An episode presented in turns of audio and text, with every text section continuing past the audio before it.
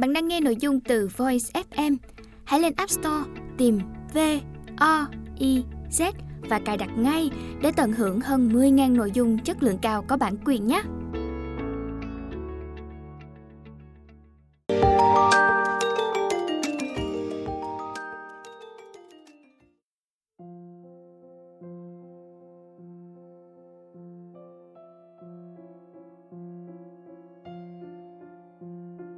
Bạn đang nghe cuốn sách Tháo dây oan trái Nghệ thuật chuyển hóa cảm xúc của tác giả Thích Nhật Từ tại Quy Quy.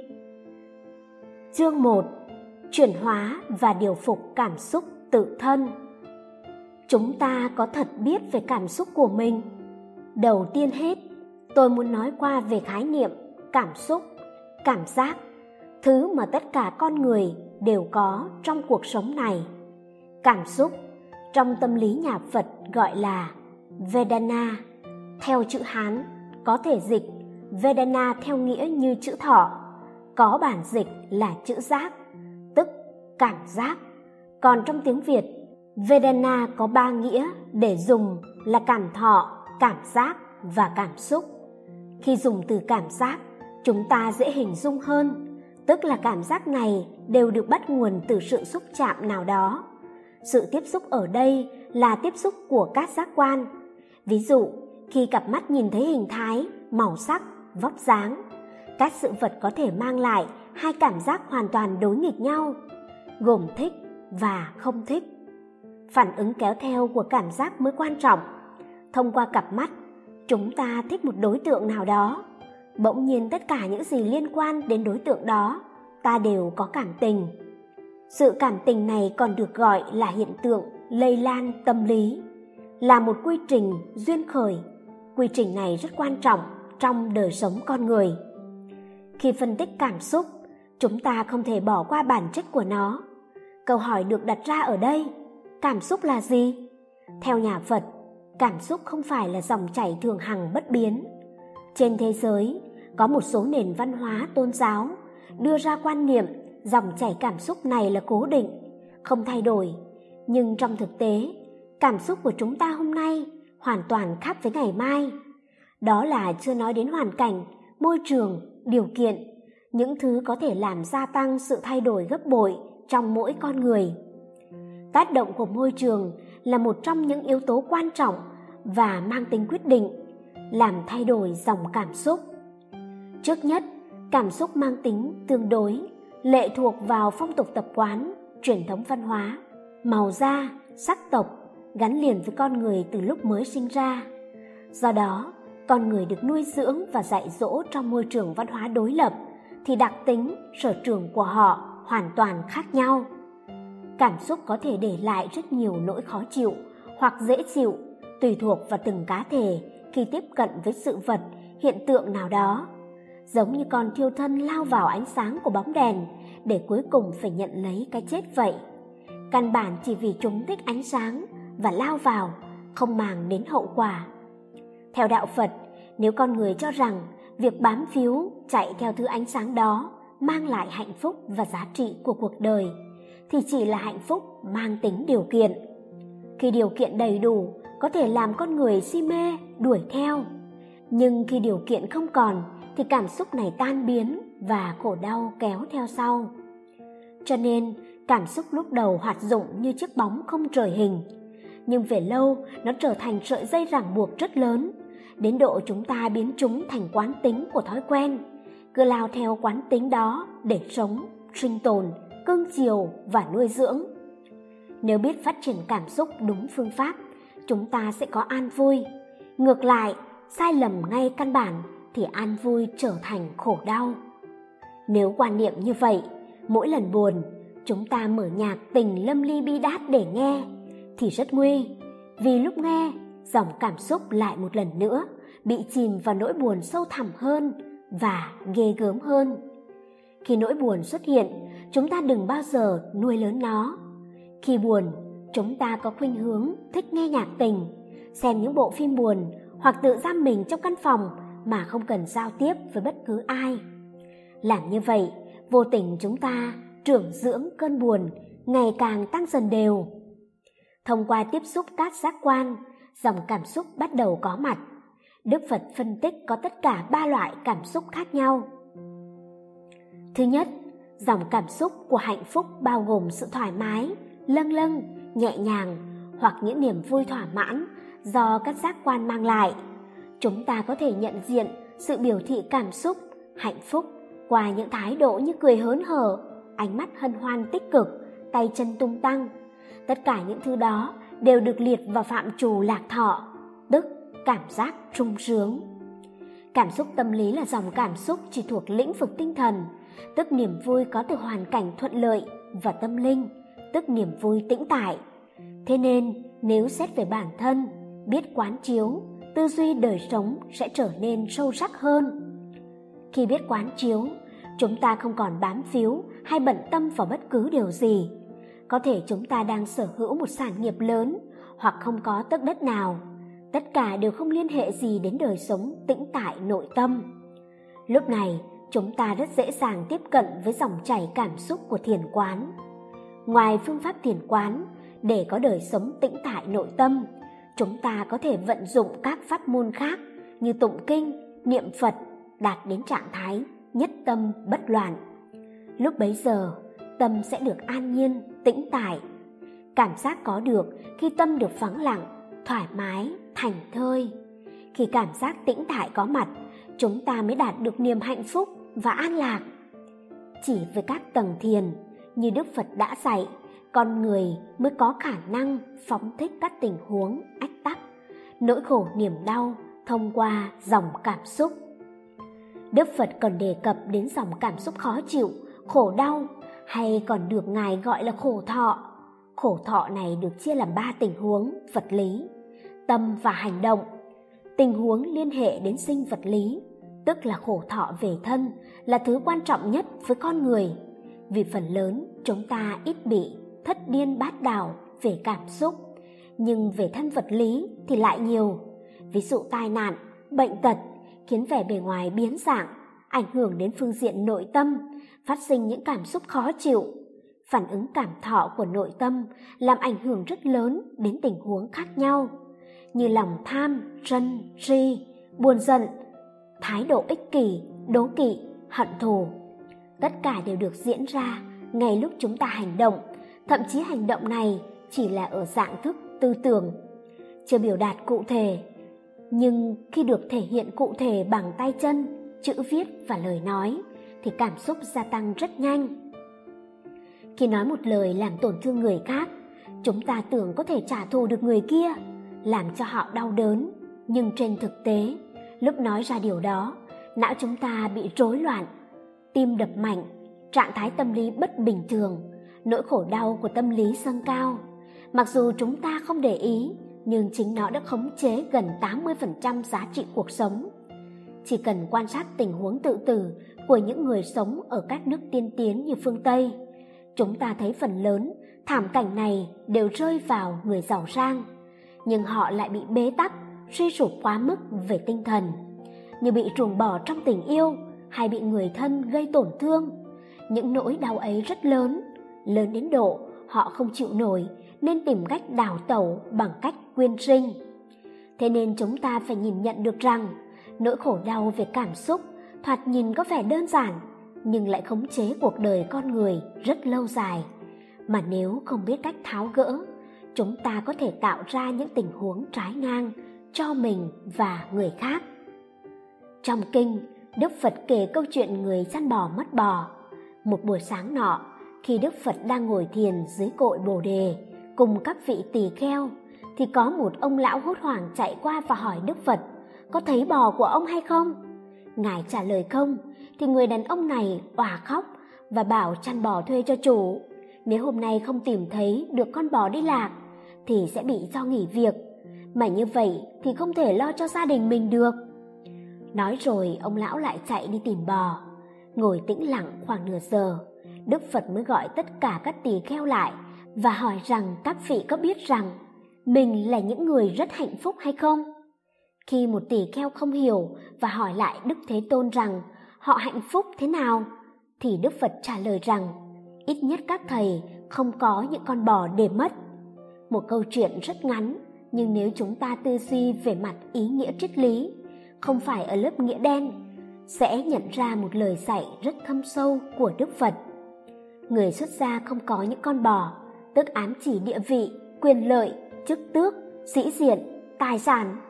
Không bị dòng cảm xúc của cuộc đời trói buộc, nên sẽ trở nên thành thơi và thoát tục. Còn con người lại chấp vào những con bò ấy, nên mới sinh ra ảo giác, viễn cảnh của cuộc đời, mà đôi lúc tưởng rằng mình đã đạt đến đỉnh cao giá trị cuộc sống, rồi chạy theo những thứ đó. Theo đức phật khi chúng ta không có những con bò mang lại cảm xúc trói buộc. Chúng ta sẽ không bao giờ sợ chúng bị mất. Trong tình huống ông lão mất bò, lúc này dòng cảm xúc của ông ta có thể là nỗi khổ đau rất lớn, là sự mất mát, sau đó kéo theo nhiều sự lo sợ khác, trở thành một bầu trời ảm đạm phủ trùm trước mắt ông. Nỗi lo đó chính là cảm giác của khổ đau.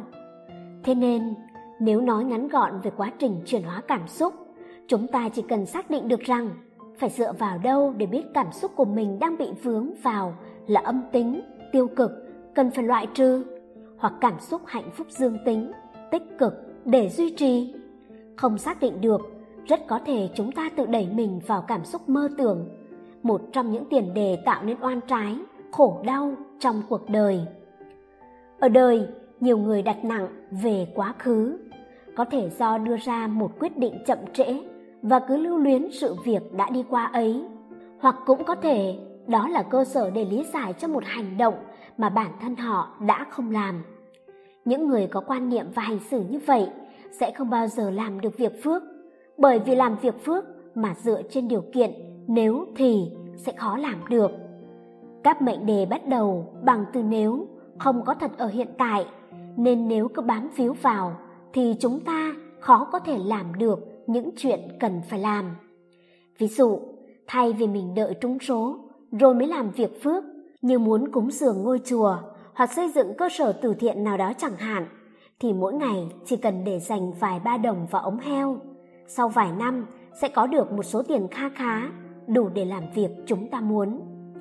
Ai có thói quen nghĩ và nói, khi nào được đầy đủ thì mới làm phước, người ấy khó có thể làm được có thể nói là không bao giờ. Cuộc sống cũng như thế thôi. Chúng ta cứ bám víu vào từ nếu ấy, thì cũng chỉ mất thời gian cho những hoài niệm không thành. Chẳng thể giải quyết được vấn đề gì ở hiện tại và tương lai cả. Ly đầy nước, chúng ta bỏ một vật vào rồi khuấy lên, càng khuấy nước trong ly càng đục. Tương tự, đặt hy vọng và mơ tưởng quá nhiều vào tương lai, chúng ta sẽ rơi vào chủ nghĩa duy lý thường liên hệ đến ảo giác, chứ không có thật. Thế nên ta đừng mơ tưởng nhiều, cứ hành động, dấn thân thì chắc chắn kết quả sẽ đến. Một vị thiền sư đã từng dạy, thiên giang hữu thủy, thiên giang nguyệt, vạn lý vô vân, vạn lý thiên. Tạm dịch, ngàn sông có nước, ngàn trăng hiện, muôn dặm không mây, trời trong xanh. Nghĩa là, nơi nào có trời trong chỗ ấy có mây bay.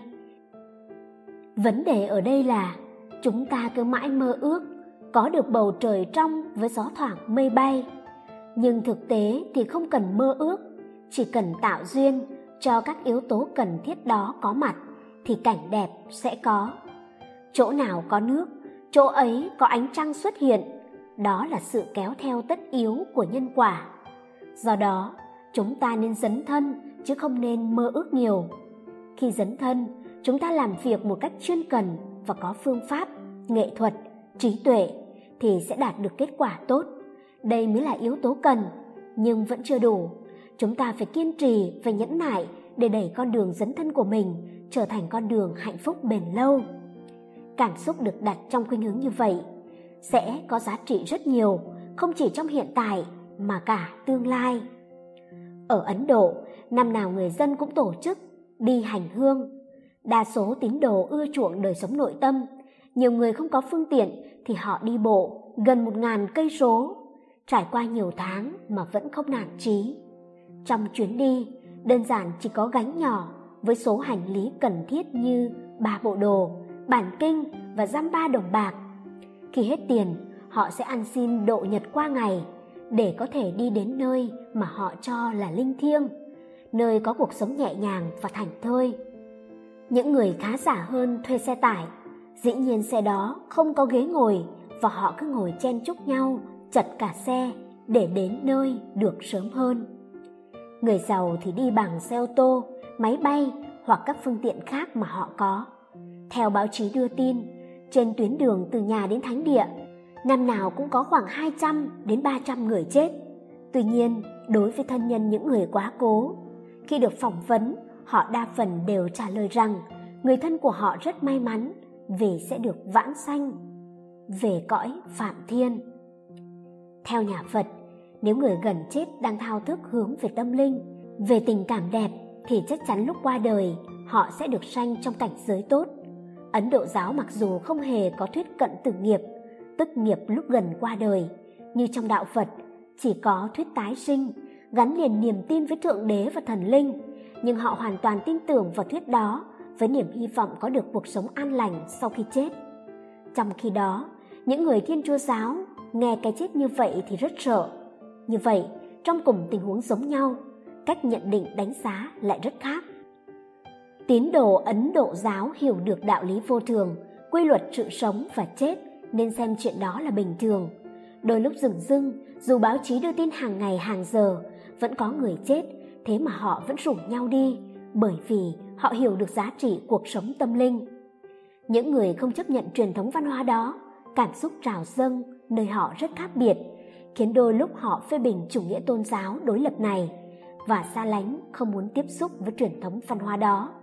Ở đây, chúng ta không phân tích chuyện này tốt hay xấu, mà chỉ đề cập đến tính tương đối của cảm xúc vốn lệ thuộc rất nhiều vào truyền thống văn hóa và tôn giáo, nơi họ được sinh ra và trưởng thành. Hiểu được tính cách tương đối của dòng cảm xúc, chúng ta không tuyệt đối hóa hạnh phúc và nỗi khổ đau trong cuộc đời mình. Có nhiều người chỉ trải qua những đau khổ nho nhỏ, nhưng cứ tưởng trong cuộc đời này không ai đau khổ bằng họ, nên đã cố tình nhân rộng và cường điệu nỗi đau khổ ấy lên. Khiến chúng trương trình theo cách thức của ảo giác, chứ không phải có thực. Theo tôi, đây là điều đáng tiếc mà chúng ta nên tránh. Cảm xúc về hạnh phúc không liên hệ đến vật chất mà chúng ta đang có, chỉ tương thuộc vào dòng tĩnh tại của tâm. Nên đức phật đã dạy, khi có đầy đủ cha mẹ, anh chị em, chúng ta không thấy có cảm giác trân quý. Khi họ qua đời, nhất là lúc đang khao khát muốn có người thân bên cạnh, bấy giờ chúng ta mới nếm được mùi vị của sự cô đơn và tiếc nuối. Chúng ta có gặp điều này trong cuộc sống không, thưa quý vị?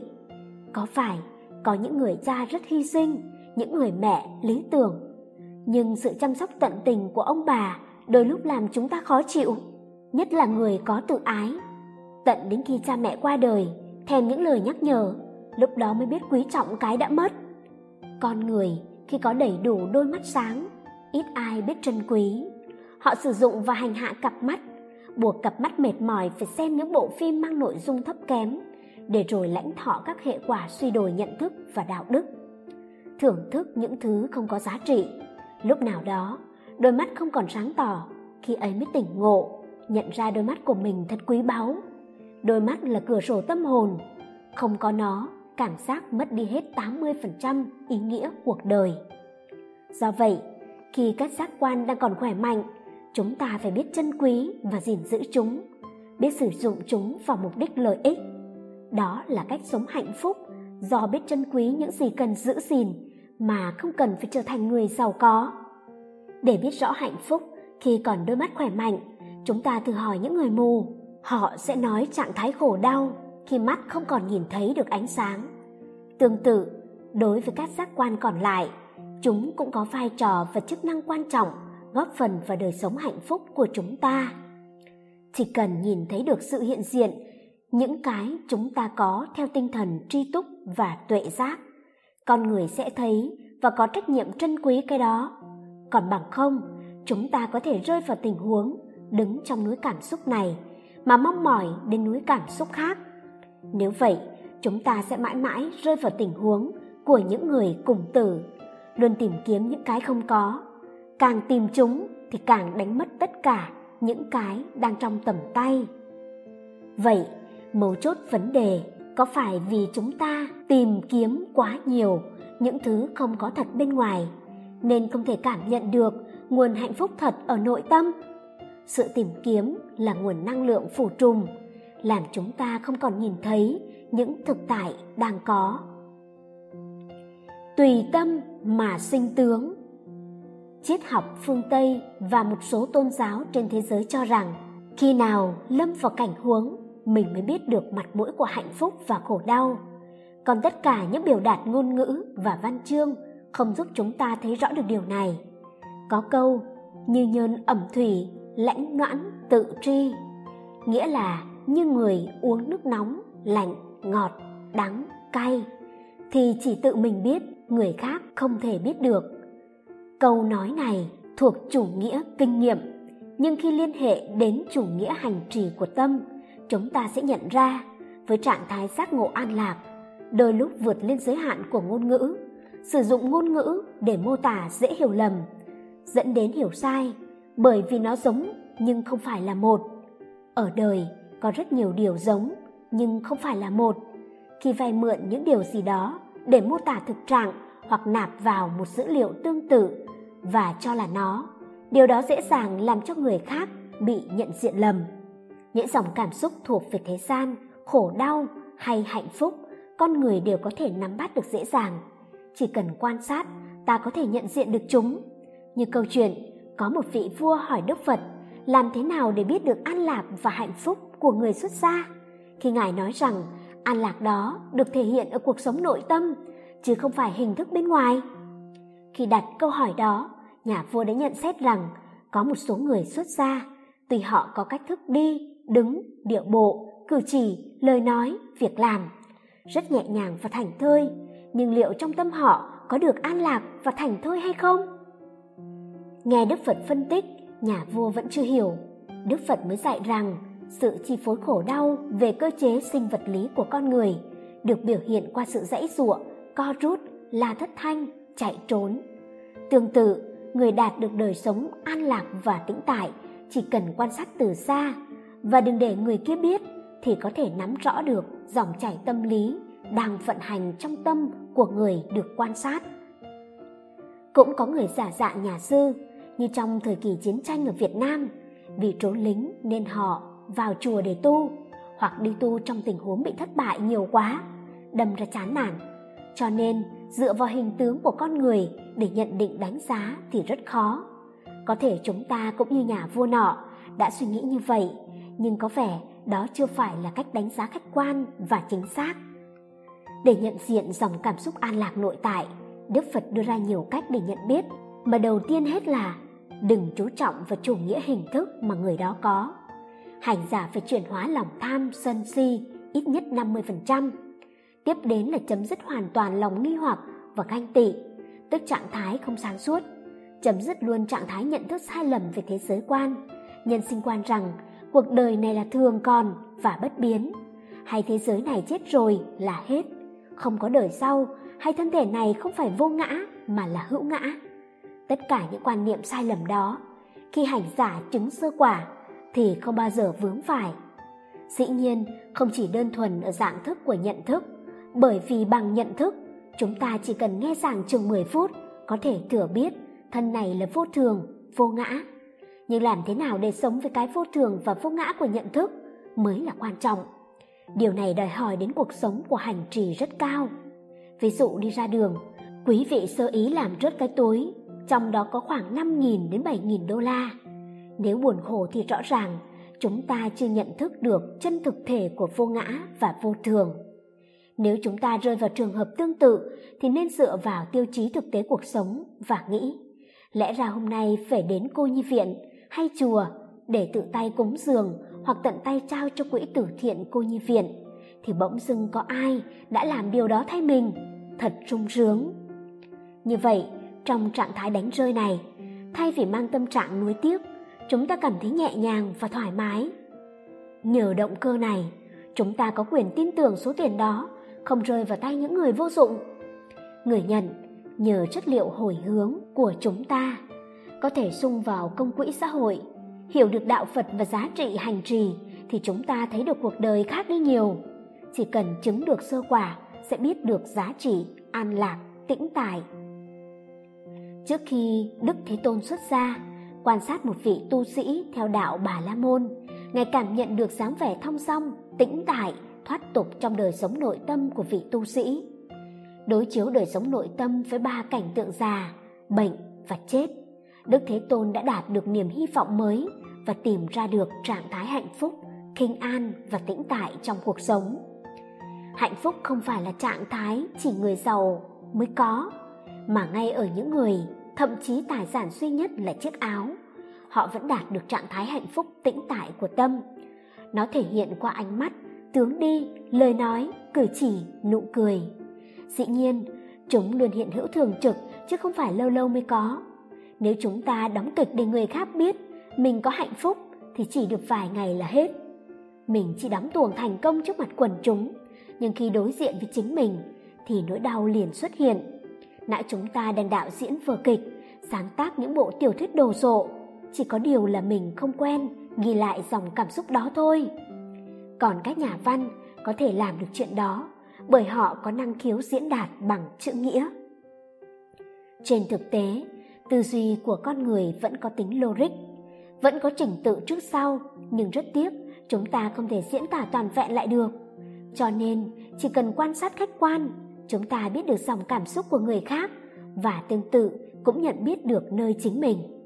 Đó là cách thức mà đức phật phân tích, mổ xẻ về chủ nghĩa kinh nghiệm, liên hệ đến cảm xúc để thể hiện hết quan điểm, tùy tâm hiện tướng mà chúng ta không thể nào làm khác được nghĩa là tâm thế nào thì bề ngoài sẽ thể hiện hết điều ấy. Vọng ngoại, mong cầu là tâm lý rất phổ biến, nhất là đối với phần lớn những ai được sanh ra và lớn lên trong bối cảnh nghèo khổ. Theo nhà phật, chúng ta phải trung dung, đừng vọng ngoại tìm cầu, nhưng cũng đừng quá đề cao cái mình có. Chẳng hạn như học thuyết phật tại tâm có thể là học thuyết rất hay, nhưng chỉ hay đối với những người đã tìm kiếm chân lý bên ngoài quá nhiều nhưng thành quả không đạt. Lúc trở về với bản tâm, họ có thể tìm được nguồn hạnh phúc thực sự.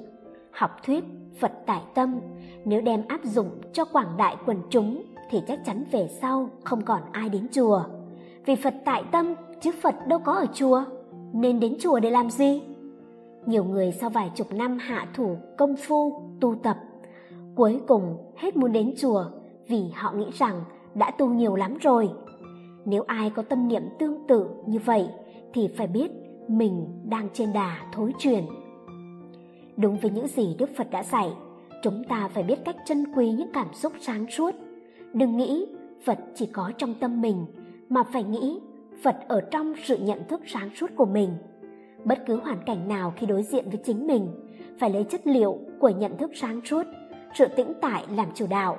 Khi chất liệu ánh sáng tĩnh tại có mặt bóng đêm của bản ngã không còn.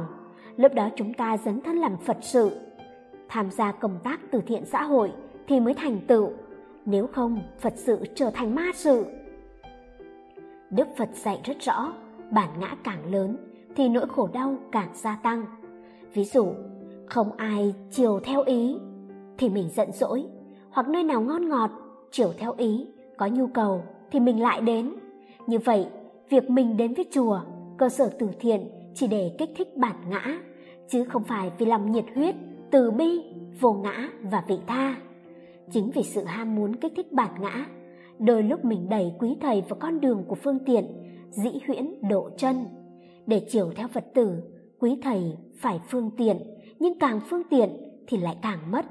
Mất ở đây là mất chất liệu giác ngộ và giải thoát. Trong kinh đức phật mô tả bản chất cảm xúc giống như con bò bị thuộc da. Bị bỏng, con người cảm thấy nhức nhối và khó chịu, bởi vì bỏng liên hệ đến da, đến các tế bào, mạch máu, gân cốt. Bỏng càng nặng, nỗi đau trong chúng ta càng tăng lên gấp bội và vội vàng chạy tìm các phương thuốc để giảm cơn đau. Nhưng thực tế quý vị đều biết, thuốc tê hay thuốc giảm đau chỉ có thể khống chế nỗi đau thời gian nhất định. Bên cạnh đó, lại tồn tại những tác dụng phụ như làm trí nhớ suy giảm não trạng bị bấn loạn ảnh hưởng trực tiếp đến tim gan thận khiến hoạt động của cơ thể cũng bị ảnh hưởng chỉ nên sử dụng thuốc ở mức độ cho phép và đừng lệ thuộc vào trị liệu y học, phải tự giữ gìn sức khỏe để khỏi nhờ đến bác sĩ. Ví dụ người bị mất ngủ, uống thuốc ngủ vào liền ngủ ngon thì sanh tâm vui mừng rồi cho rằng loại thuốc đó là Phật, Bồ Tát, vị cứu tinh của mình. Cho nên mỗi ngày đều uống vào một viên, tức là sự ngủ ngon lệ thuộc vào tính điều kiện của thuốc. Thế nên, người sử dụng thuốc ngủ về lâu sẽ không ngủ được nếu thiếu thuốc. Cứ tập hít thở, điều hòa, nhẹ nhàng, buông xả, thành thơi, đừng buồn giận về quá khứ, đừng mơ tưởng về tương lai, thì chúng ta sẽ có đời sống rất an lành trong hiện tại.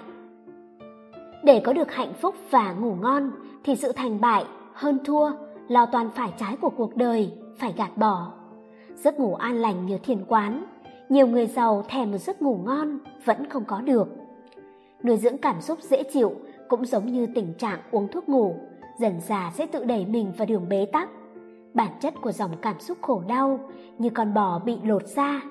Nỗi đau nhức rất lớn, lớn đến độ nó trồi đầu xuống mặt nước hay chạy hung hăng trên đất liền. Toàn thân bị cơn đau giằng xé. Dòng cảm xúc khổ đau của con người cũng không ngoại lệ. Dĩ nhiên chúng ta sống không thể thiếu cảm xúc, nhưng làm thế nào để vượt lên trên nỗi khổ niềm đau của cảm xúc? Đức phật dạy chỉ có ba tình huống làm dòng cảm xúc tạm thời vắng mặt nhưng trên thực tế nó vẫn tồn tại.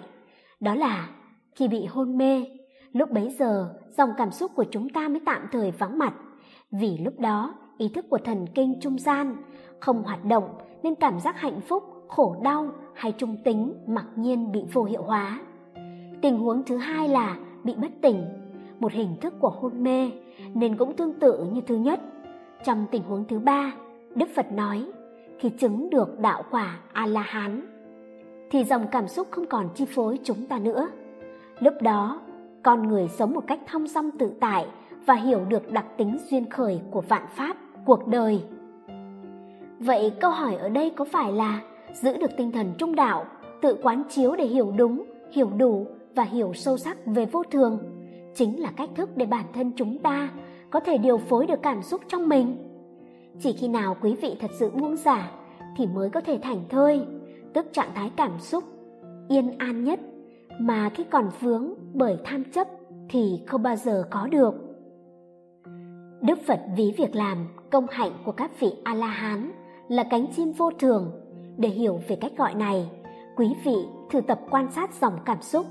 Lúc ấy chúng ta có khả năng tách rời dòng cảm xúc khổ đau ra khỏi cơ thể vật lý. Đây chính là nghệ thuật khơi dậy dòng cảm xúc hạnh phúc, làm cho nó có mặt lâu với ta trong cuộc đời. Một tình huống khác, khi hành giả đang nằm trong tiến trình đạt được trạng thái của A-la-hán, hướng về tam minh và tứ trí, hoặc rơi vào trạng thái diệt thọ tưởng định, thì hành giả sẽ đạt được trạng thái an tịnh vô biên. Diệt thọ tưởng định khi đạt được có thể là bệ phóng, sức đẩy rất hữu hiệu cho chúng ta trên tiến trình chứng ngộ và giải thoát. Sử dụng nó như một phương tiện để vượt qua khổ đau thì tốt. Bám víu như thành quả giác ngộ thì đó là sự mất mát. Là hành giả Phật giáo, chúng ta không nên duy trì mãi trạng thái diệt thọ tưởng định nếu chúng ta muốn dấn thân phục vụ cho đời.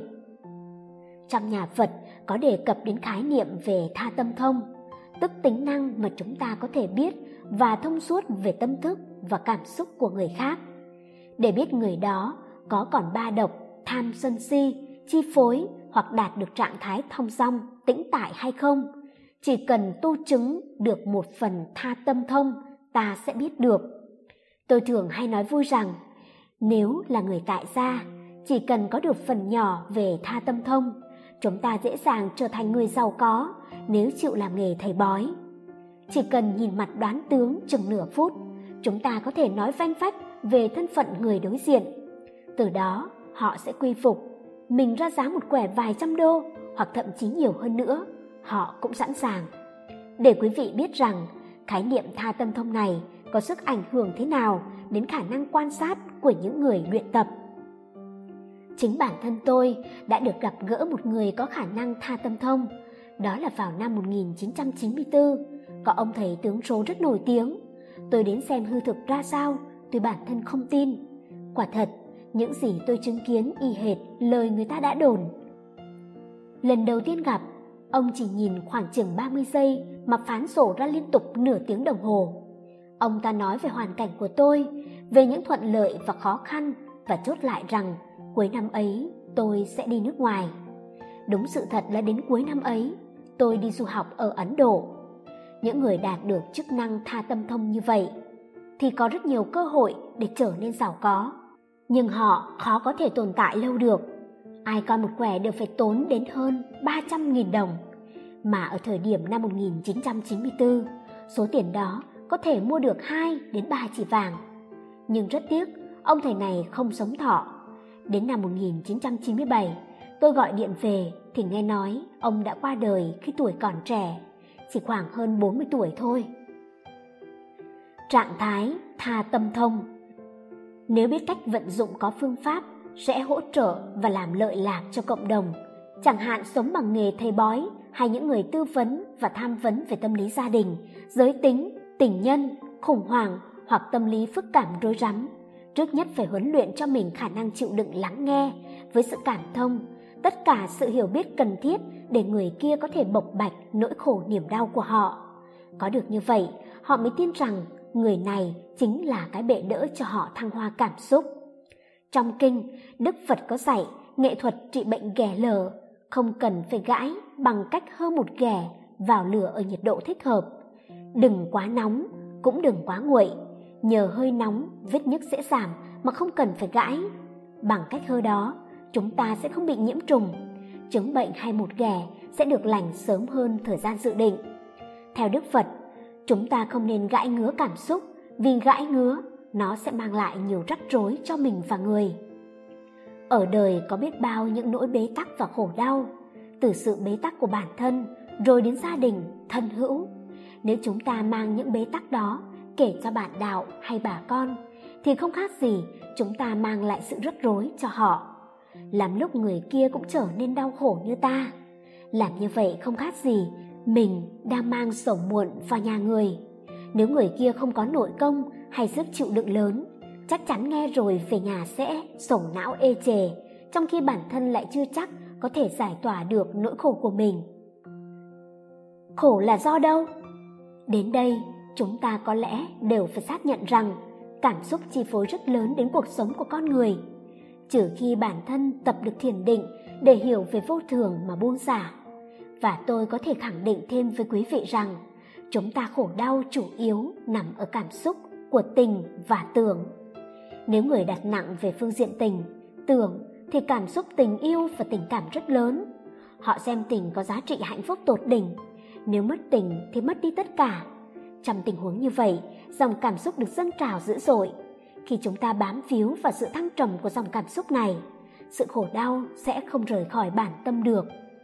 Nhà thơ hàn mặc tử có lần đã thốt lên rằng, người đi một nửa hồn tôi mất, một nửa hồn kia bỗng dại khờ. Dưới cái nhìn của nhà thơ thì cả bầu trời hạnh phúc, ý nghĩa cuộc đời và giá trị cuộc sống đều nằm trên điểm tựa tình yêu.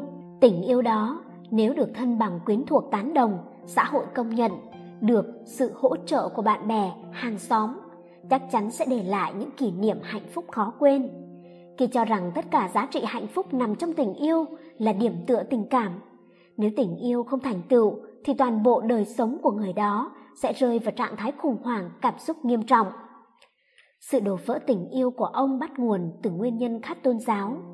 Một lý do rất đơn giản và tôi tin là vẫn rất hay gặp ở xã hội hiện tại ông là người thiên chúa giáo, muốn kết duyên với người phụ nữ đẹp theo truyền thống đạo phật.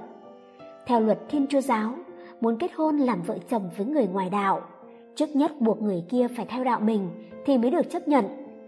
Tình cảm trái ngang của nhà thơ cộng với luật ép người theo đạo đã làm cho hai người phải chia uyên rẽ thúy.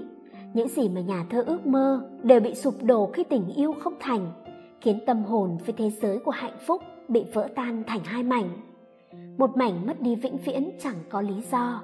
Trong khi mảnh còn lại có cũng như không vì đã bỗng dại khờ ai có khuynh hướng lấy tình cảm tình yêu làm điểm tựa hạnh phúc sẽ có thể chống trong tình huống thăng trầm lên xuống bất thường của biên độ cảm xúc khi hạnh phúc lúc khổ đau. Để chuyển hóa cảm xúc thiên lật trong tình huống này nhà Phật khuyên nên chuyển tâm đến các điểm tựa tinh thần khác như tình cha mẹ và con cái, anh chị em, xóm giềng, quan hệ đối tác giữa người thân để tách ly cảm xúc thất tình vốn có thể làm cho nhiều người mất phương hướng. Dù có mất đi một nửa của tình yêu thì cũng không lý do gì chúng ta tự đánh mất đi tất cả những gì còn lại. Ai nghĩ tình yêu là tất cả sẽ rơi vào tình huống cường điệu hóa cảm xúc của mình? Theo kinh Thủ Lăng Nghiêm, người có thói quen cường điệu là sống theo tình tưởng quá lớn. Những cảm xúc đó mang lại rất nhiều nỗi khổ đau cho chính mình, rất nguy hiểm. Nên tôi khuyên quý vị đừng bao giờ để mình rơi vào tình trạng như nhà thơ Hàn Mặc Tử. Hạnh phúc là một nhu cầu rất lớn và hiện hữu trong cuộc đời với nhiều hình thức khác nhau. Không khác nào bầu trời bao la, bát ngát với nhiều cây thông xinh xắn, núi đồi chập trùng xanh thẳm với gió thoảng, mây bay, suối reo, chim hót. Tất cả những cái đang diễn ra, nếu biết cách tiếp xúc bằng sự hiểu biết và tiếp nhận, chúng ta sẽ có niềm hạnh phúc. Do vậy, một mất mát trong tình yêu, tình vợ chồng, sinh ly tử biệt vẫn không làm ta sụp đổ hoàn toàn, như người bị sốc mà dựng dậy được vậy thôi. Trong sinh hoạt và giao tế, đôi lúc chúng ta gặp tình huống một người nào đó phát biểu vô tình thôi, nhưng do quá nhạy cảm, có người tưởng rằng người ta nhắm vào họ mà nói. Nếu nội dung phát biểu mang tính tích cực, người được đề cập có cảm xúc phấn chấn và thấy mình hạnh phúc. Có thể vì hạnh phúc ấy mà họ không cần ăn uống, ngủ nghỉ mà chẳng đói khát, mệt mỏi. Như vậy, con người có khuynh hướng chạy theo dòng cảm xúc thuận với những gì mà mình mong đợi. Nếu ai nói một câu xấu xa, tưởng đang nhắm vào mình, thì lập tức người nặng về tưởng sẽ bị dòng cảm xúc khổ đau khống chế, chinh phục. Có người, kể từ khi nghĩ rằng mình bị người khác nói xấu, phê bình, chỉ trích, từ đó về sau họ không muốn nhìn thấy người ấy nữa. Hoặc nếu có thấy thì cố tình tránh mặt. Khi đối mặt với những đối tượng trên, dòng cảm xúc tỏa ra nhiều luồng nhân điện học tiêu cực. Nhân điện học của mình với người kia có thể rất khác và đối lập, nên khi giao nhau, hai luồng nhân điện giữa ta và người tạo ra phản ứng dội ngược, kéo theo những bế tắc trong giao tế và truyền thông. Nếu không cố gắng tháo gỡ, thì từ bế tắc nhỏ ban đầu sẽ tạo ra bế tắc trầm trọng hơn tiếp theo. Và với người có thói quen cường điệu hóa vấn đề, thì sự bế tắc càng lớn hơn thế nữa. Những người sống trong trạng thái tưởng về cái tôi bị xúc phạm, lợi dụng, phê phán, không được tôn trọng, thì dù người ấy có đầy đủ điều kiện vật chất thế gian như nhà cao cửa rộng, tiền dư, bạc hậu, phương tiện đủ đầy, họ cũng không mấy có cơ hội để chạm đến dòng cảm xúc hạnh phúc.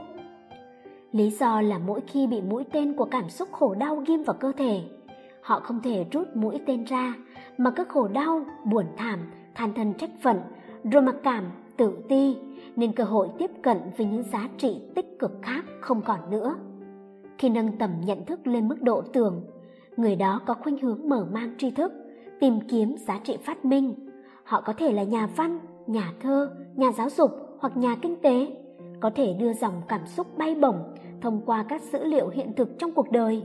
Ví như nhìn con chim bay lượn trên bầu trời xanh, các khoa học gia nghĩ ngay tới việc chế tạo ra thiết bị cho con người cũng bay lên được. Thế là chiếc máy bay đầu tiên được sáng chế. Lúc đầu, máy bay chỉ có thể mang lên không trung một vài người. Bây giờ các máy bay dân dụng có thể chở hàng trăm người và có thể trong tương lai có thể còn có nhiều máy bay với sức chứa nhiều hơn thế nữa. Nói cách khác, biết vận dụng nhận thức dựa trên tưởng, đời sống con người được cải thiện và ngày càng tốt đẹp hơn. Tưởng dựa trên bản ngã và lòng vị kỳ sẽ làm cho đời sống con người trở nên nghèo nàn và vô vị. Và thêm một tình huống của cảm giác đem đến đau khổ nữa, đó là nuôi dưỡng nhận thức bay bổng.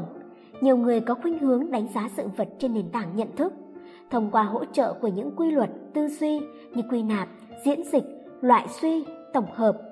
Họ tìm kiếm niềm vui trong cuộc sống bằng giá trị phát minh và những đóng góp cho cuộc đời thông qua kiến thức, phương pháp và kiến thức khoa học. Nhờ đó, đóng góp và phát minh góp phần làm cho hạnh phúc được nhân lên gấp bội.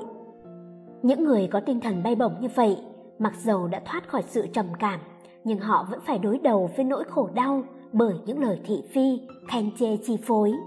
Đặc biệt là giới văn nghệ sĩ, từng sống dưới ánh đèn huyền ảo lung linh nơi sân khấu với những tràng pháo tay, tung hô, ca tụng của các phương tiện thông tin đại chúng sẽ bị xúc cảm chi phối. khi hiểu và thông cảm thì họ làm hết mình nhưng nếu không thông cảm có thể họ bỏ cuộc nửa chừng với quan điểm biết khen tôi thì tôi phục vụ đóng góp còn không thì tôi ra đi bản chất kiến thức trên nhận thức ở mức độ vừa phải vẫn chịu chi phối của dòng cảm xúc ở mức độ cao hơn thì thức tưởng sẽ đặt trên nền tảng sự quán chiếu qua công thức đánh giá bản chất sự vật đúng như thực thể của chúng đang là. Những người như thế sống rất khô khan về tình cảm, cứng rắn về tánh tình, không thiên vị và rất khách quan trong mọi quan hệ và phán đoán. Mặc dầu họ có tình thương, tình yêu hay tôn trọng, nhưng lại ít khi biểu lộ trong giao tiếp. Do đó, để hiểu được, họ phải có cặp mắt nhạy cảm bằng tưởng để không nhận thức và đánh giá sai.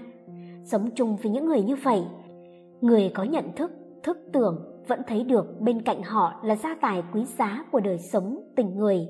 Nên dù khô khan, nhưng ta vẫn cảm nhận được tấm lòng của họ. Điều cảm nhận như thực này mang lại hạnh phúc.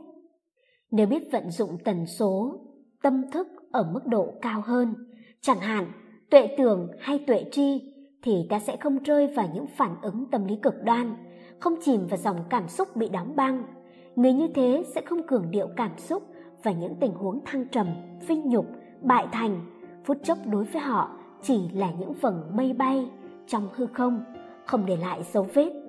Thậm chí trong ứng xử, khi tiếp xúc với các thái độ tiêu cực của người khác, như sân hận, bực dọc, khó chịu, cao có, giận dữ, họ vẫn thản nhiên thái độ phản ứng mang tính chừng mực và trung dung như thế sẽ giúp cho ta vượt qua được sóng gió của cảm xúc vô thường và khổ đau. Nhờ tuệ giác, con người có thể sống thích ứng với mọi hoàn cảnh và môi trường. Hãy liên tưởng đến hình ảnh con tắc kè và kỳ nhông. Hai con này có khả năng thích ứng môi trường rất cao qua sự biến đổi màu sắc của chúng. Nếu bỏ trên tảng đá màu xám, thì da của chúng sẽ có màu xám hoặc tương tự còn nếu nó bò trên thảm cỏ xanh, thì da của chúng sẽ chuyển sang màu xanh. Cứ như vậy, tùy theo sắc màu của môi trường mà nó đang hiện hữu, đổi màu cho phù hợp để tự tạo ra sự an ninh. Mục đích đổi màu của chúng là tránh bị kẻ thù phát hiện và tấn công. Phải biết vận dụng khả năng ứng xử mang tính tùy duyên để không bị khổ lụy trong các hoàn cảnh trái ngang, hòa đồng cùng hoàn cảnh bằng thái độ sống chung với ngang trái mà không bị hoàn cảnh chinh phục không bị bắn rơi bằng mũi tên đau khổ chính là nghệ thuật và con đường của hạnh phúc. Nên trong hoàn cảnh trái ngang, biết tạo được niềm vui và hạnh phúc làm cho con người trở thành một bậc trí. Đức phật đã lấy hình ảnh hoa sen làm ví dụ, bùn nhơ, nước đọng là môi trường sống của một số loài cá, côn trùng, thủy tộc hôi tanh.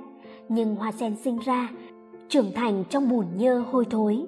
Chẳng những không bị bùn làm mất giá trị, mà trái lại, tận dụng môi trường này tự làm cho lá xanh, hoa đẹp ngào ngạt hương thơm. Như cung cách của loài sen, nếu biết chế ngự dòng cảm xúc tiêu cực, khổ đau của mình trong các nghịch cảnh, nỗ lực chuyển hóa cảm xúc sẽ giúp ta có được cuộc sống tốt lành, tỏa ngát mùi hương an lạc. Chuyển hóa cảm xúc sẽ giúp ta trở thành một hoa sen xinh đẹp, thơm tho giữa cuộc đời khổ đau quan niệm về sự thích ứng trước nghịch cảnh giống như hình ảnh của con tắc kè thích ứng với môi trường hiện hữu, giúp cho chúng ta sống một cách hài hòa với nghịch cảnh, để từ đó tận dụng lợi thế của nghịch cảnh huấn luyện bản thân. Làm được như vậy, chắc chắn rằng cuộc sống không bao giờ bị khổ đau chi phối, vì dòng cảm xúc sẽ không còn dịp để cường điệu. Khi đó, vui cũng không vui quá mức và buồn cũng chẳng buồn thêm. Đừng để tình và tưởng đưa mình vào vũng lầy của khổ đau không lối thoát. Sân hận là gì? Có một phần cảm xúc mà người phàm chúng ta khó lòng bỏ qua được. Nó đem đến rất nhiều đau khổ, oan trái trong cuộc đời. Và tôi muốn chia sẻ cùng quý vị để tìm ra cách hóa giải, đoạn trừ. Đó là về khái niệm sân hận. Và vấn đề đầu tiên tôi muốn nói đến, đó là thực phẩm của sân hận. Nếu cuộc sống chỉ có nhu cầu vật chất thì thật vô vị và tẻ nhạt. Con người cần phải có nhu cầu giải trí, như xem phim, nghe nhạc, đi du lịch, chơi thể thao, giao lưu bạn bè. Nhưng như thế vẫn chưa đủ, vì con người vẫn cảm thấy trống vắng và bế tắc về tâm linh. Tất cả những gì mà tôi vừa kể về mặt tinh thần, vật chất và cả tâm linh, chúng ta tạm gọi là thực phẩm cho toàn bộ cuộc sống của con người. Tương tự như vậy thực phẩm của sân hận được tiêu thụ qua sự tiếp nạp từ các phương tiện giải trí, nghe, nhìn, chứa quá nhiều sản phẩm thể hiện tiêu cực của bạo động, giết chóc, đánh đập, nguyên rủa, hận thù, ứng xử giang hồ, ăn miếng, trả miếng. Các độc tố của lòng sân hận đầy rẫy trong phim ảnh, nhất là phim bạo lực, chiến tranh, trừng phạt, trả thù, giết chóc. Người xem phim thường có tâm lý tạo liên minh, tức thường đứng về một phe nào đó để ủng hộ, bàn cãi, để khi phe đối lập bị thất bại, chết chóc thì hoan hô vui mừng. Làm vậy là đang gieo cộng nghiệp ảnh hưởng xấu đến cuộc đời sau này. Thời đại ngày nay, nếu không khéo chọn lọc sẽ vô tình gieo nghiệp tùy hỉ đồng tình giết người mỗi ngày mà không biết rằng đó là cách giết người gián tiếp. Chẳng hạn, khi nghe tin lính Iraq bị lính Mỹ bắn chết và nếu là người thân với Mỹ thì hoan nghênh và cho cái chết của lính Iraq đáng đời vì Saddam Hussein là người rất độc ác. Việc xóa bỏ chủ nghĩa quân phiệt của ông là cần thiết, giúp giải phóng người dân vô tội. Người quan niệm vậy là đang gieo cộng nghiệp giết người đối với dân Iraq. Do đó, cơn sân hận của lính Iraq bị chết có thể tương tác với mạng sống của người này ở kiếp sau. Gặp một người lần đầu mà họ có ác cảm với mình, trong khi mình có gương mặt trông dễ coi, sống đàng hoàng, có tư cách, là vì người đó đã từng bị mình gieo hạt giống cộng nghiệp sát sinh thông qua xem phim ảnh. Ngày nay, những trò chơi điện tử như bắn súng, đặt mìn, giết người, thám tử tư, các đồ chơi vũ khí giết người khiến trẻ em thích thú. Theo tôi, các bậc phụ huynh phải hết sức lưu tâm vì chúng chứa đầy hạt giống giết chóc, nuôi lớn lòng sân hận. Các phương tiện giải trí này đang gieo rắc vào tâm hồn trẻ em những hạt giống bạo lực rất nguy hiểm. Ngay cả người lớn khi xem phim, đừng đứng về phía này hay phía kia, mà phải tâm niệm trong chiến tranh, dù chính nghĩa hay phi nghĩa, thì hai bên đều là nạn nhân đáng thương. Bởi vì các chiến sĩ đấu tranh cho lý tưởng chủ nghĩa, dĩ nhiên có chủ nghĩa đúng, chủ nghĩa sai, nhưng hệ đấu tranh thì sự đấu tranh đó đặt trên nền tảng của sân hận. Nhìn chung, người thích xem phim bạo động thường gây gổ, đánh nhau vì hạt giống bạo động tác động xấu nhiều hơn là tốt. Hạt giống này có thể trở thành những quả mìn nổ chậm. Khi điều kiện thuận lợi hội đủ thì chúng gây bất hạnh cho bản thân và biến người khác trở thành nạn nhân. Phật tử tu theo pháp môn tịnh độ, hãy niệm danh hiệu Phật. Thần chú vãng sanh để cầu nguyện cho người chết, dù thuộc phe phái nào trong cuộc chiến đều được nhẹ nhàng nơi cực lạc. Hoặc khi ra đường, thấy án mạng hay tai nạn giao thông mà nạn nhân tử vong thì cũng nên trải lòng từ bi, trợ niệm cho người bất hạnh được siêu sanh. Có như vậy, hạt giống của lòng sân hận mới bị đẩy ra ngoài, không có cơ hội phát khởi. Nếu biết cách, ngoài việc ngưng tiếp xúc các chương trình mang tính bạo động, người thưởng thức cần tiếp cận với các loại hình giải trí tâm linh, góp phần tạo dựng và duy trì cuộc sống hạnh phúc con người. Thực phẩm tâm linh làm tâm thái con người cân bằng hơn, không bị rơi vào trạng thái giận dữ vô cớ. Khi người tiêu thụ thực phẩm sử dụng thịt bò điên, thì các độc tố của bệnh tật, giận dữ, độc tố của sự biến dạng tâm trong từng tế bào sẽ ảnh hưởng trực tiếp hoặc gián tiếp đến sức khỏe và tính tình. Khi đưa những thực phẩm này vào cơ thể, ít nhiều cũng bị ảnh hưởng và chi phối. Đó là chưa nói đến những chứng bệnh ở động vật có khả năng làm thay đổi gen, ảnh hưởng trực tiếp lên bộ não của người tiêu thụ. Nếu ăn thịt động vật bị giết chết thật đau đớn là đã nạp vào cơ thể loại thực phẩm có chứa độc tố của sân hận. Xã hội hiện đại xuất hiện rất nhiều món ăn được chế biến hết sức tàn nhẫn từ động vật. Theo tôi, những món ăn ấy không đáng để gọi là văn hóa ẩm thực, huống hồ là kỳ quan ẩm thực. Văn hóa ẩm thực hiểu đúng nghĩa là không làm thương tổn mạng sống loài vật. Theo học thuyết duyên khởi của Phật giáo, khi ăn những thực phẩm động vật là đã nuốt vào cơ thể những độc tố được tiết ra từ cơn sân hận của con vật trước lúc chết. Giết hại động thực vật tạo ra mất cân bằng môi trường sinh thái, gây nỗi hận thù trong tâm thức của động vật, khiến thức ăn chứa đầy độc tố sân hận là điều không thể phủ định. Ở phương Tây, vào ngày lễ tạ ơn, gà Tây bị giết hàng loạt. Loài gà này được nuôi theo phương pháp công nghiệp trong chuồng trại, sống trong môi trường tù túng, dễ bị cuồng quẩn. Ăn thịt loài vật bị biến dạng lòng sân si như vậy, tâm lý con người cũng bị ảnh hưởng. Do đó, khi ăn thịt các loài động vật thì tâm lý của thực khách sẽ bị ảnh hưởng và có thể trở nên hung dữ. Ngày nay, người Đài Loan đã chế biến ra thực phẩm chay giống như thức ăn mặn. Khi ăn những món chay giả mặn, nếu không giữ được chánh niệm thì miệng ăn chay mà tâm ăn mặn.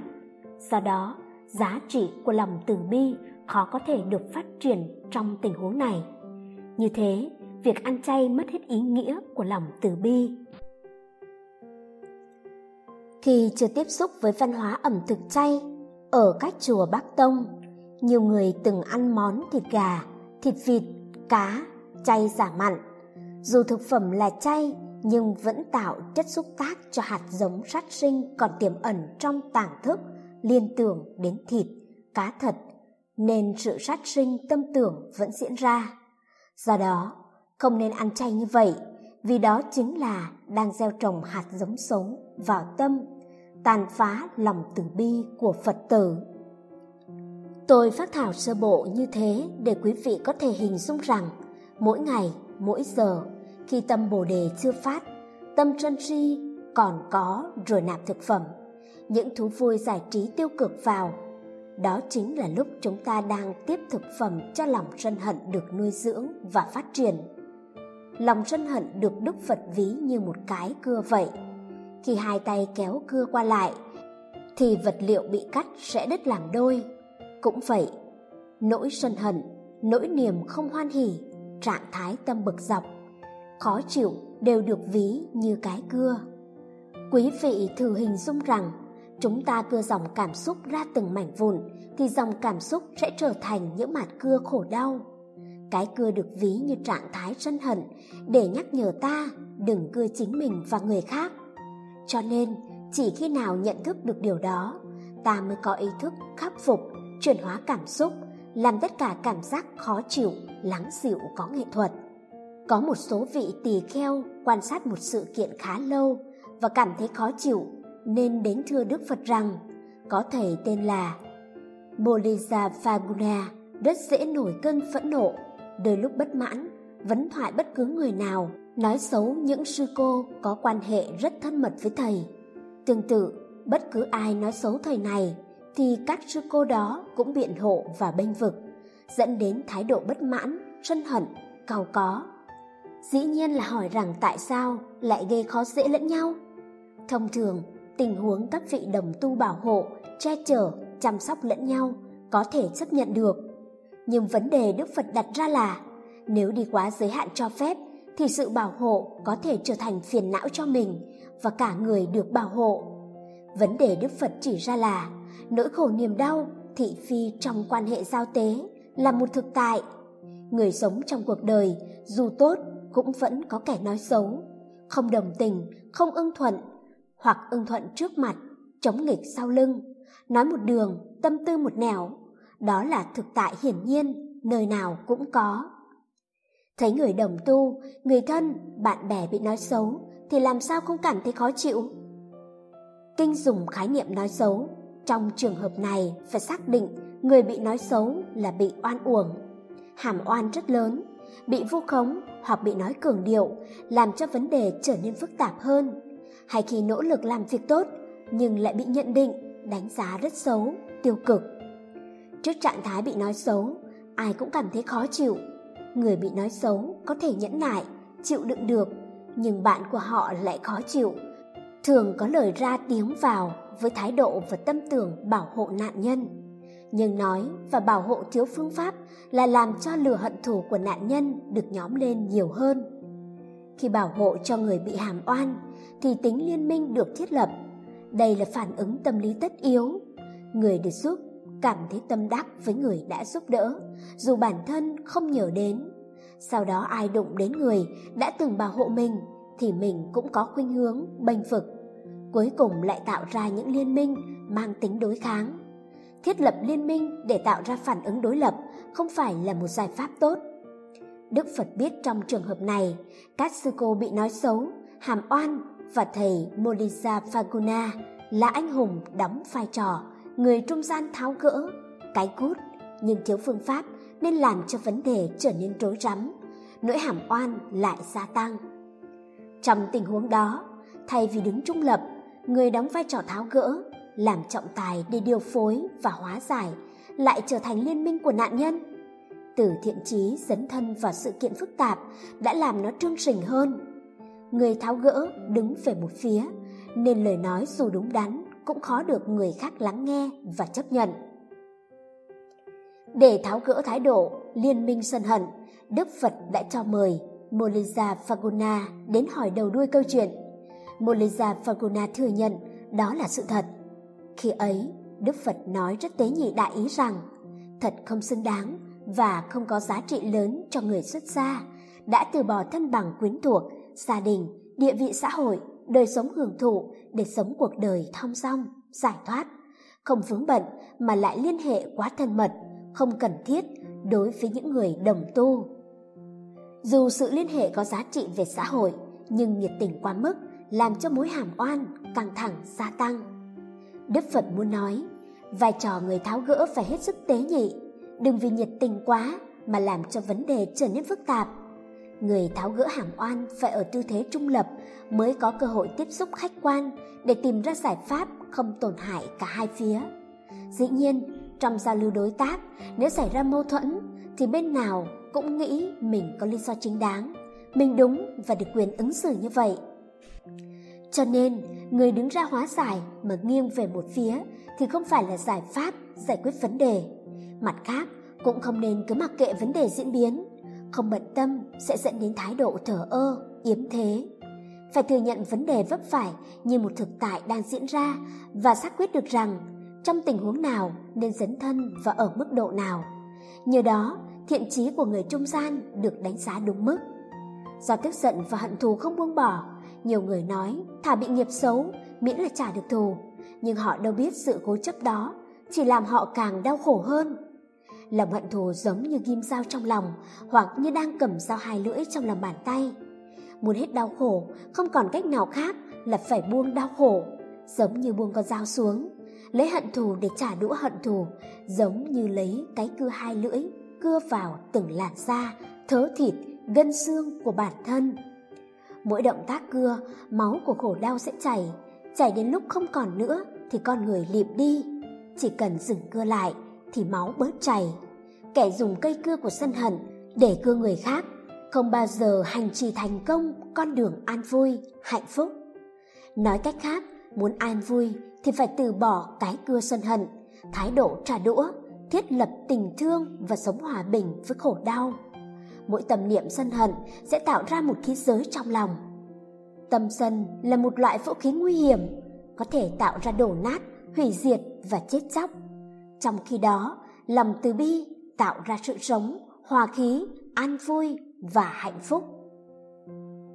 Đức Phật đã dùng hình ảnh ấn tượng của cây cưa để khuyên rằng cần phải dừng lưỡi cưa khổ đau lại phải giải quyết vấn đề khôn ngoan bằng lòng từ bi và tha thứ buông lòng sân hận và tha thứ cho người khác thực ra là dừng cái cưa khổ đau do tự tâm tạo ra mà thôi thế nên tôi mong quý vị cũng hãy buông lưỡi cưa của mình xuống. Đừng tự cưa gãy cảm xúc tạo tổn thương đau đớn cho người khác cũng như do chính bản thân mình bằng lòng sân hận. Vì đâu nên nỗi? Chúng ta đọc đến đây có lẽ đều đã công nhận sân hận là một dạng cảm xúc rất nguy hiểm, có thể gây ra rất nhiều oan trái trong cuộc đời. Tôi nghĩ có rất nhiều nguyên nhân là nguồn cơn của xúc cảm tiêu cực này mà chúng ta khó lòng liệt kê, phân tích được hết. Để tìm ra nguyên nhân và phương pháp hóa giải, việc nhất thiết phải làm đó là tự tìm hiểu tâm lý của chính mình. Quan trọng nhất là tâm lý ngủ ngầm. Ngày 11 tháng 9 năm 2001, ai cũng đều biết đến bản tin những kẻ khủng bố đã gây ra nỗi kinh hoàng tại hai tòa tháp đôi trung tâm thương mại của Mỹ.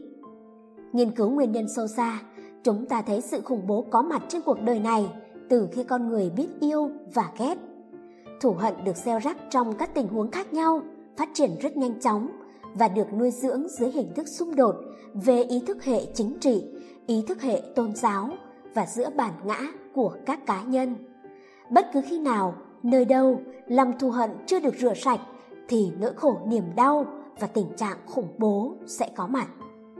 Có những trường hợp con người tưởng mình đã đi qua được hận thù, nhưng thực chất lại không phải. Ví dụ, trong một buổi pháp thoại, vị hòa thượng giảng về đề tài xóa bỏ hận thù. Ngài hỏi các Phật tử rằng ai đã xóa bỏ được tất cả hận thù trong lòng? Lúc này có một ông lão ngoài 80 đứng dậy và thưa bản thân ông đã xóa bỏ được. Hòa thượng lại hỏi ông xóa bỏ bằng cách nào? Ông lão thưa rằng tất cả những kẻ chống phá, hãm hại ông đều đã bị Diêm Phương bóp cổ chết hết rồi và ông không còn cảm thấy hận thù nữa. Câu trả lời nghe có vẻ khôi hài, nhưng nó nói lên trạng thái tâm lý mà nhà Phật gọi là hận thù được tiềm tàng dưới dạng cảm xúc tùy miên, tức ngủ ngầm, luôn bám víu theo.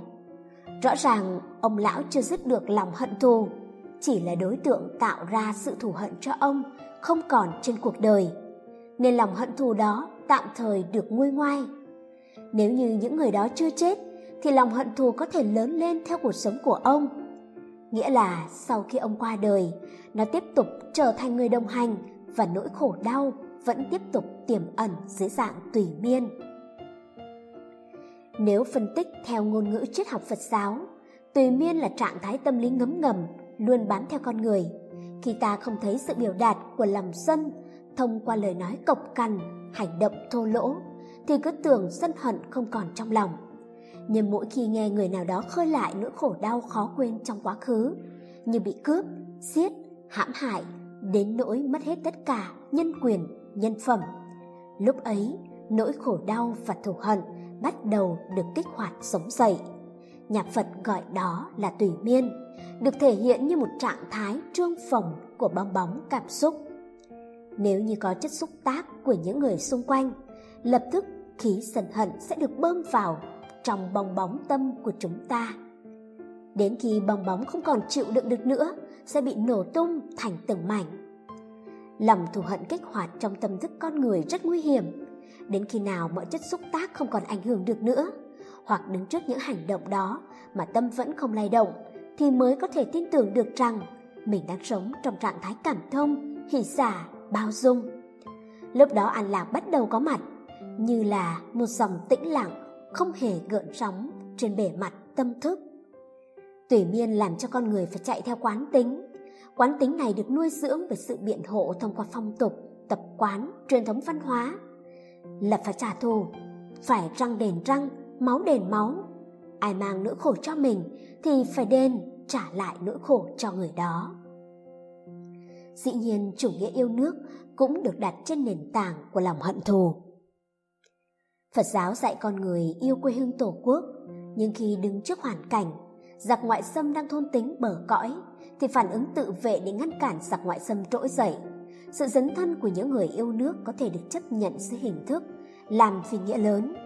Trong nghĩa lớn vì dân tộc đó, nếu được cộng thêm tinh thần tử bi của Đức Phật dạy, thì nghiệp sát sanh có thể được giảm đi rất nhiều.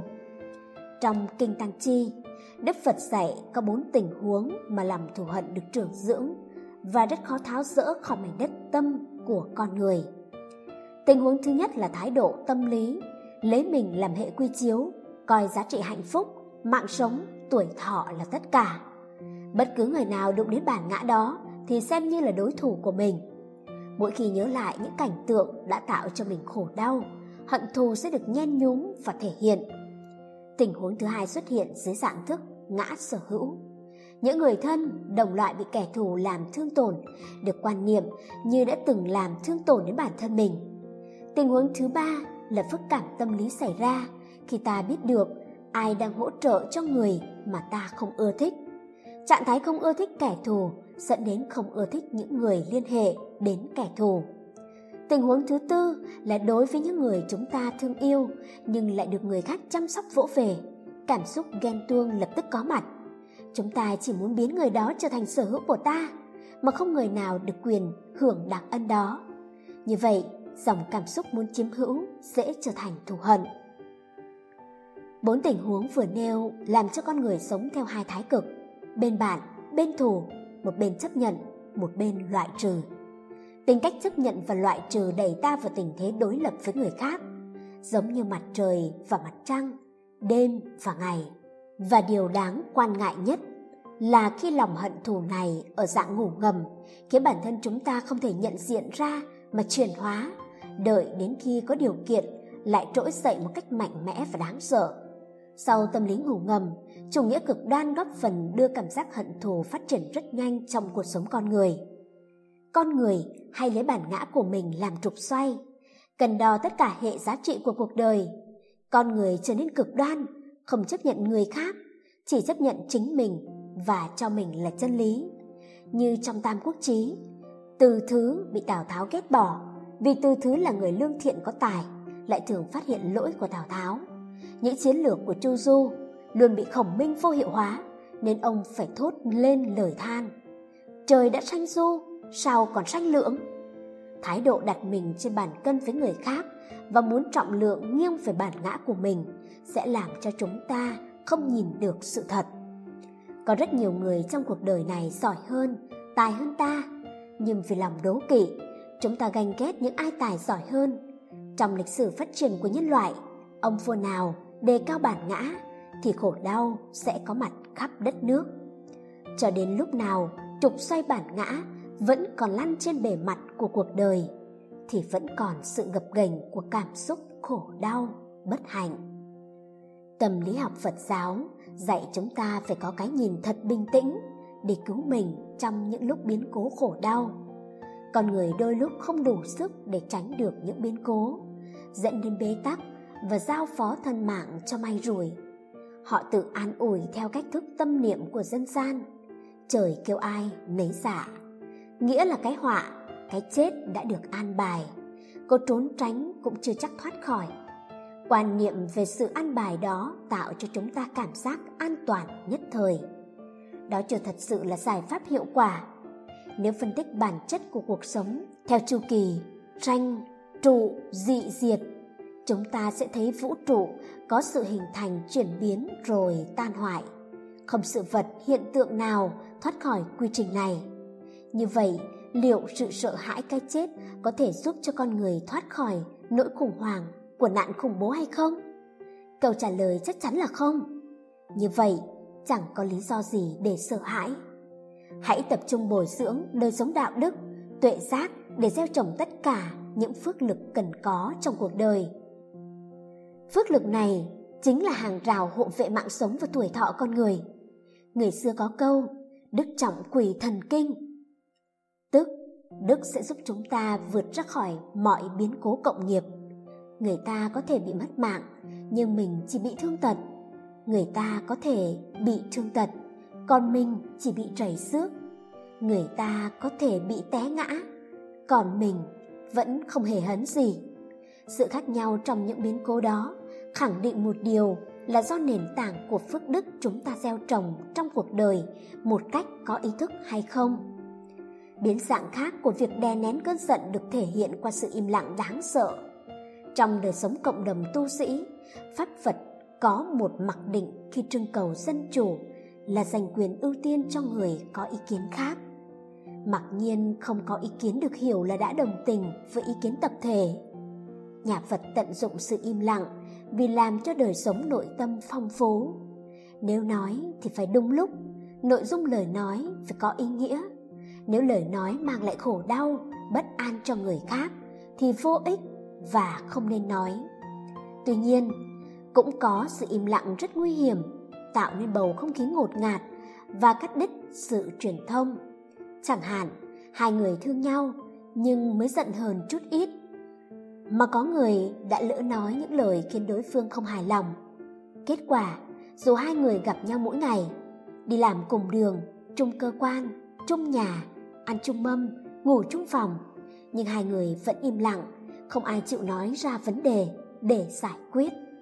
Đó là sự im lặng sấm sét, khi nổ ra thì nhà tan, cửa nát.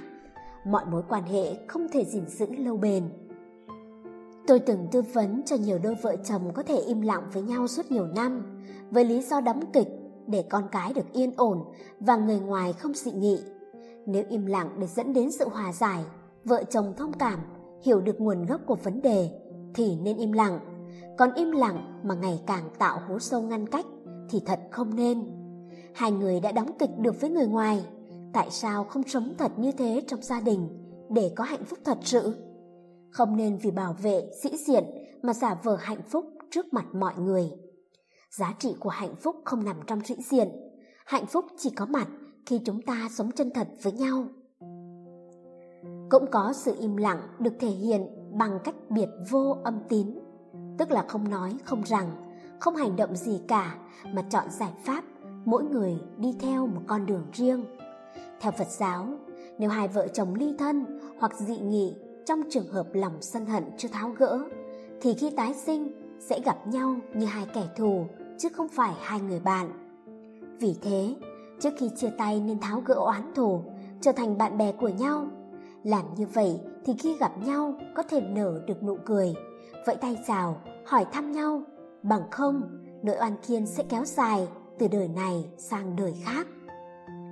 Sự im lặng còn dẫn đến thái độ tự cô lập bản thân. Việc này thường xảy ra ở phương tây. Ví dụ, trong gia đình chỉ có hai thành viên. Một người giận hờn có khuynh hướng tự cô lập mình trong phòng riêng, đóng cửa, không gặp người còn lại. Đối với gia đình có cha mẹ bất hòa thường gây gổ đánh đập lẫn nhau, thì con cái có khuynh hướng vào phòng riêng, đóng chặt cửa hoặc trốn ra sân vườn, ra ngoài ngắm cảnh thiên nhiên, giao du với bạn bè để khỏi chứng kiến cảnh tượng không hay ấy. Khi có vấn đề và mâu thuẫn trong mối quan hệ đối tác giữa quốc gia với quốc gia, dẫn đến chiến tranh lạnh, cắt đứt quan hệ, cô lập kinh tế. Vì lòng sân hận, những cuộc chiến tranh lạnh như thế thường đặt trên nền tảng ý thức hệ của các chủ nghĩa, tôn giáo, liên minh quyền lợi kinh tế, đẩy người khác vào chỗ chết. Sân hận này tạo ra hàm oan rất lớn, chắc chắn tạo nghiệp nhân quả xấu về sau.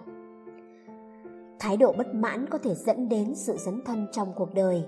Con người có thể bất mãn với chính mình hoặc chính sách nào đó nhưng đừng phóng thích sự bất mãn đó bằng cơn tức giận, mà phải thể hiện nó bằng chất liệu của sự xây dựng. Nếu thỏa mãn với tất cả những gì đang có, sẽ không bao giờ tiến xa hơn được. Nhà phật gọi đó là tâm lý âm tính, một phủ định về sự tiến thủ, sự phát triển và thành tựu. Từ đó, nhân lớn bản ngã, cho rằng mình là số một, cuối cùng ngủ quên trên chiến thắng và bị tụt hậu khi nào đạt được trạng thái bất thối chuyển nghĩa là không bao giờ bị lui sụt trong đạo đức, luôn tinh tấn về chùa, tụng kinh, niệm phật, bái sám, làm phước, tu thiện, thì dù hoàn cảnh khó khăn đến đâu, cũng không thối chí, luôn dốc hết tâm lực làm lợi ích tha nhân. Bấy giờ mới có thể gọi là biến, bất mãn thành động lực dấn thân, mang tinh thần bồ tát bằng không, tương lai của chúng ta có thể bị đánh mất, đôi khi còn mang lại khổ đau, ngạt thở cho những người thân trong gia đình và cả chính mình. Vì vậy, nhận diện bất mãn là một nghệ thuật rất lớn, nếu biết áp dụng đúng cách sẽ hành đạo rất hay. Một trạng thái tâm lý khác cũng dẫn đến sự bất mãn là nghĩ mình là nạn nhân nạn nhân của oan ức, thái độ phân biệt đối xử khiến họ không thể chấp nhận được và cảm thấy khó chịu, muốn tìm mọi cách phóng thích. Nhưng nếu không khéo, cảm giác bị ức chế có thể trở thành quả bom nổ bất cứ lúc nào trong tâm. Thay vì phải thể hiện tình thân với mọi người, thì lại chút cơn giận lên người thân và người thân trở thành nạn nhân của cơn giận đó. Hận thù là yếu tố dẫn đến đổ vỡ, tranh chấp về ý thức hệ chính trị, kinh tế, quân sự hay bất cứ vấn đề tranh chấp nào thuộc về quan hệ giữa hai bên trở lên khi tìm hiểu về phương thức giải phóng cơn giận, con người sẽ thấy sự thanh bình, niềm an vui tĩnh tại trong tâm hồn và giúp người khác thiết lập được nhịp cầu cảm thông nhẹ nhàng, an lạc thành thơi, vững chãi và lâu dài. Có vậy mới phát khởi lòng từ bi đối với người, các loài động vật, ngay cả môi trường sống.